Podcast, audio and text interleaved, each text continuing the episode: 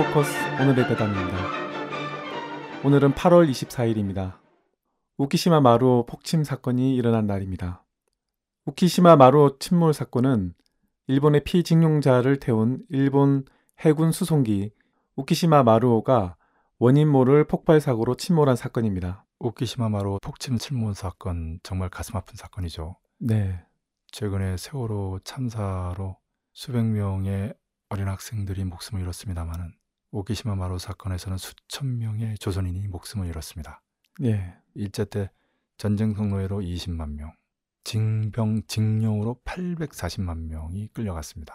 그때 끌려갔던 조선인들이 살인적인 노역 속에서 수많은 사람이 목숨을 잃었는데 그 시련 속에서도 간신히 살아남은 조선인들이 이렇게 어이없게도 동해바다에 수장된 것입니다. 네. 물론 이것은 일본 정부가 징용된 노동자들이 일본의 군사 정보라든지 또 그들의 만행을 폭로할 것을 두려워했기 때문에 고의적으로 저지른 집단 학살 사건입니다.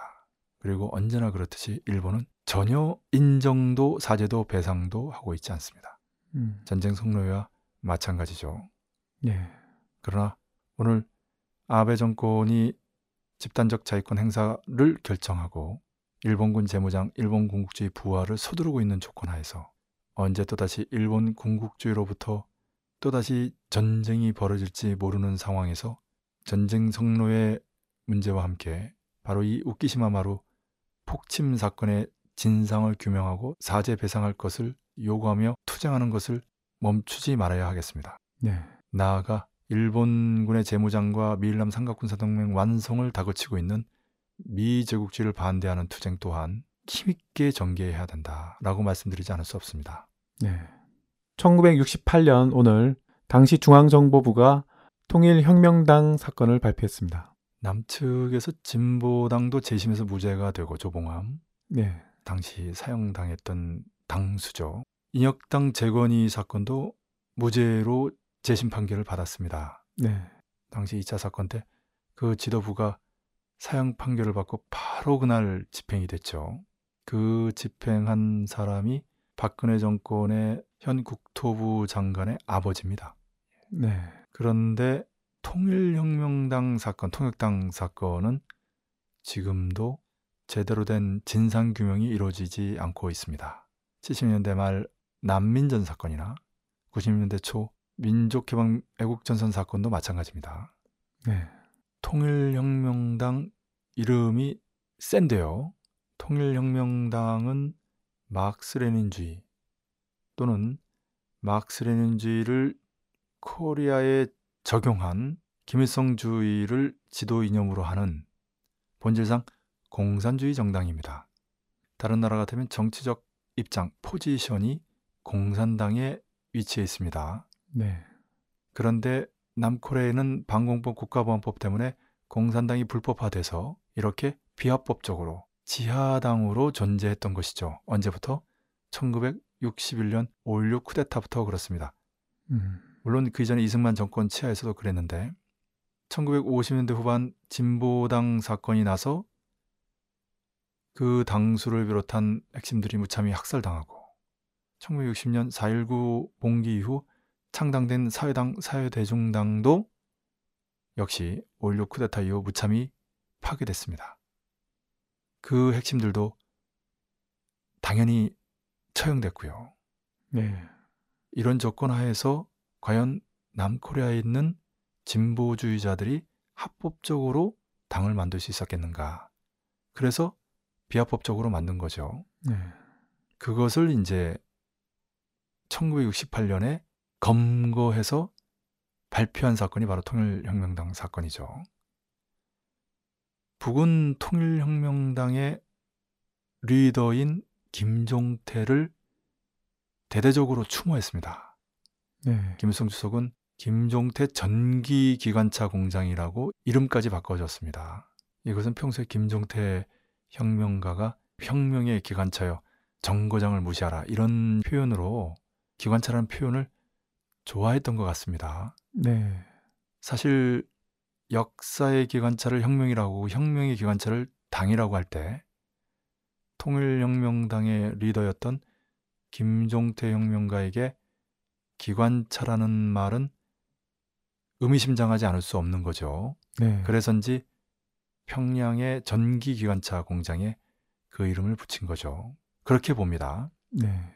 아, 그리고 그 이듬해 8월 25일에 통일혁명당의 자녀 세력들이 중앙을 선포합니다. 음.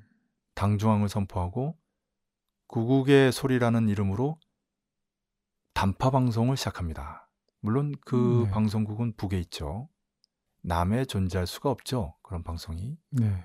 그리고 통일혁명당 사건 당시에 에, 방북해 있었던 통일혁명당의 대표가 있었습니다. 그 대표가 아, 통일혁명당의 일종의 북이라든지 다른 나라들과의 연대 사업의 대표 역할을 한 것으로 알려져 있습니다. 음. 그 역대 대표들이 북이나 여러 나라에서 발표한 내용들도 공개돼 있고요. 그 이후 통일혁명당은 1980년 7월 27일에 한국민족민주전선 한민전으로 개칭하고 2005년에는 반제민족민주전선 줄여서 반제민전으로 개칭합니다. 네. 그리고 한민전이나 반제민전의 평양 대표부는 북의 중요한 기념행사에 대표 자격으로 참석하죠.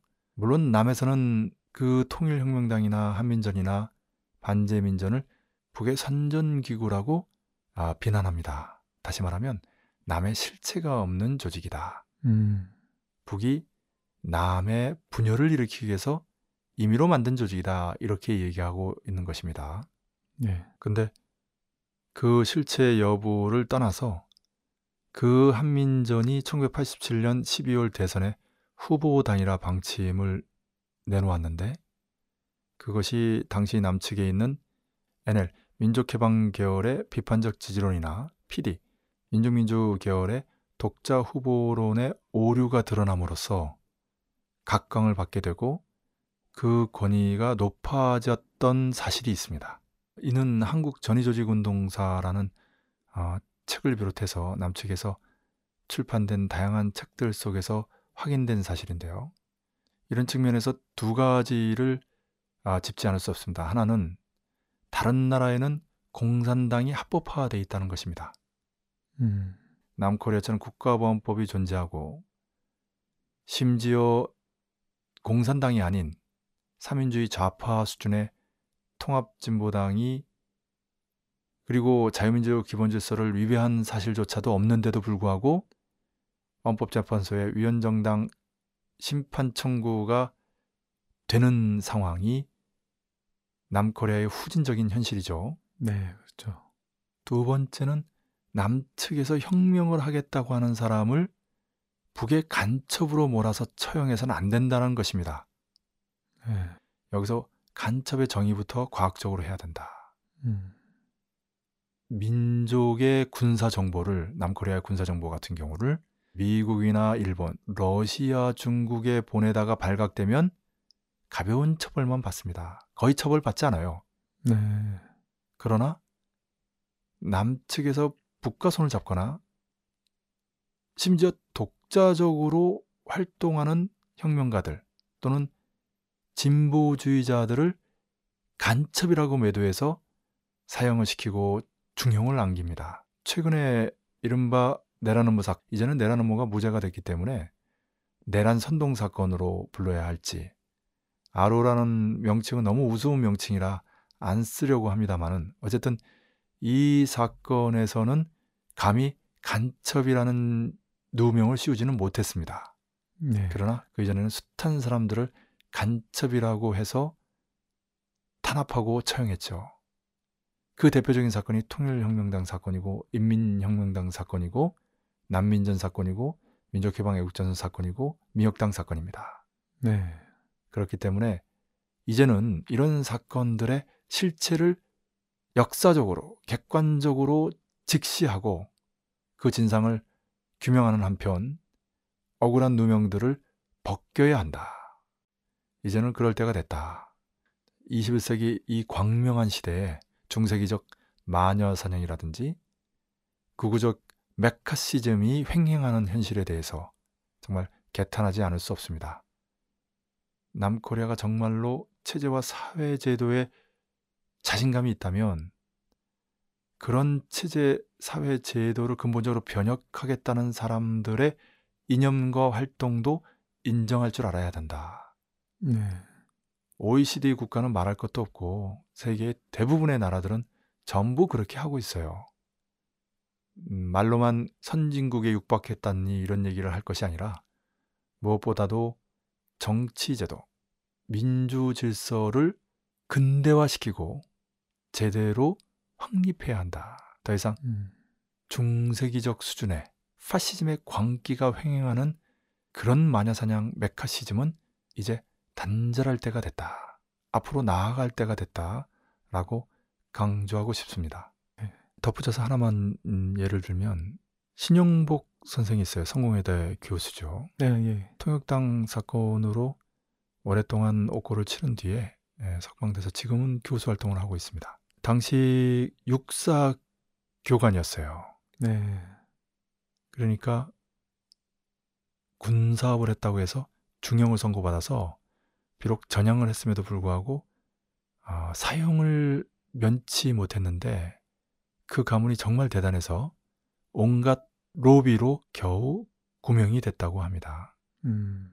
그런데 남코리아보다 후진국이라고 하는 이 기준은 OECD입니다. 남코리아가 OECD에 가입했는데 거기에 가입하지 못한 베네수엘라의 차베스는 역시 똑같은 육사 교관을 하면서 1만 명의 후비를 키우고 네. 전격적인 좌익 쿠데타를 벌렸다가 실패했죠. 음. 남코리아 같았으면 사형입니다. 무조건. 네, 그렇죠. 그런데 그 사면을 공약으로 내건 개혁 후보가 대통령으로 당선되면서 공약대로 사면을 받게 되고 그 다음 선거에서 대통령이 됩니다. 차베스 대통령이죠. 네. 라틴 아메리카에서 체기바라 피델 카스트로 다음에 진보의 상징이 됐어요. 네. 그리고 알바라든지 셀락이라든지 라틴 아메리카의 정치 경제 공동체를 만들면서 자주적으로 힘있게 나아갈 수 있는 그런 기틀을 마련했죠. 음. 이 사례만 보더라도 남코리아의 국가보안법이라든지 이러한 간첩 조작 사건이 가지는 후과가 얼마나 심각한 것이고 전근대적이며 부끄러운 것인가라는 것을 단적으로 알 수 있지 않나 이렇게 생각합니다. 네. 마지막으로 1991년 오늘 우크라이나가 소비에트 연방으로부터 독립을 하게 됩니다. 예, 뭐 동독이 먼저 서독에 흡수통합되고 소련도 붕괴되는 그 즈음에 일어난 사건이죠. 네. 역사적으로 러시아와 일부이거나 밀접한 연관을 갖고 있는 나라죠. 오늘 언급하고 싶은 것은 바로 그 우크라이나가 미국과 유럽 제국주의 국가들이 러시아를 고립시키기 위한 유라시아 포위안 형성 전략에서 중요한 부분을 차지한다는 것입니다. 네. 아, 그래서 친러 정권을 친미 정권으로 바꿨고요. 이 과정에서 이스라엘 모사드가 개입했다고 하는 미확인 정보가 있습니다. 네. 그러나 이미 미 제국주의의 경제 패권이 무너지고 군사 패권마저도 흔들리는 조건에서 우크라이나의 크림 반도가 스스로의 결정으로 러시아에 합병됐고요. 음. 또 주요 공업지대인 동부 지역도 여러 자치주들이 투표로 러시아 합병을 결정했습니다. 네. 그렇게 되자 사실상 내전이 벌어지게 됐고요. 최근에는 바로 그 지대 위에서 말레이 항공이 격추되는 사건까지 벌어졌습니다. 네. 우크라이나 정부는 우크라이나 동부 지역에 반군이 떨어뜨렸다고 했고요. 미국이 그 증거가 있다라고 떠벌렸습니다. 그러나 말레이시아 신문이 공개했다고 하는 북이 노동신문에 보도했는데 말레이시아 신문이 아, 떨어진 잔해를 보니까 미사일에서 생긴 큰 구멍과 기관단총 사격에서 생긴 작은 구멍들이 있었다. 네. 그리고 러시아는 당시 우크라이나 정부 비행기들이 공대공 미사일을 발사하고 기관단총을 발사해서 그렇게 된 것이라는 것을 입증했습니다. 그리고 미국이 러시아 추궁에 못 이겨 15일 뒤에 공개한 그 위성 사진의 구름이라든지 그 그림자가 당일날 것이 아니라는 것을 러시아가 또 입증했죠.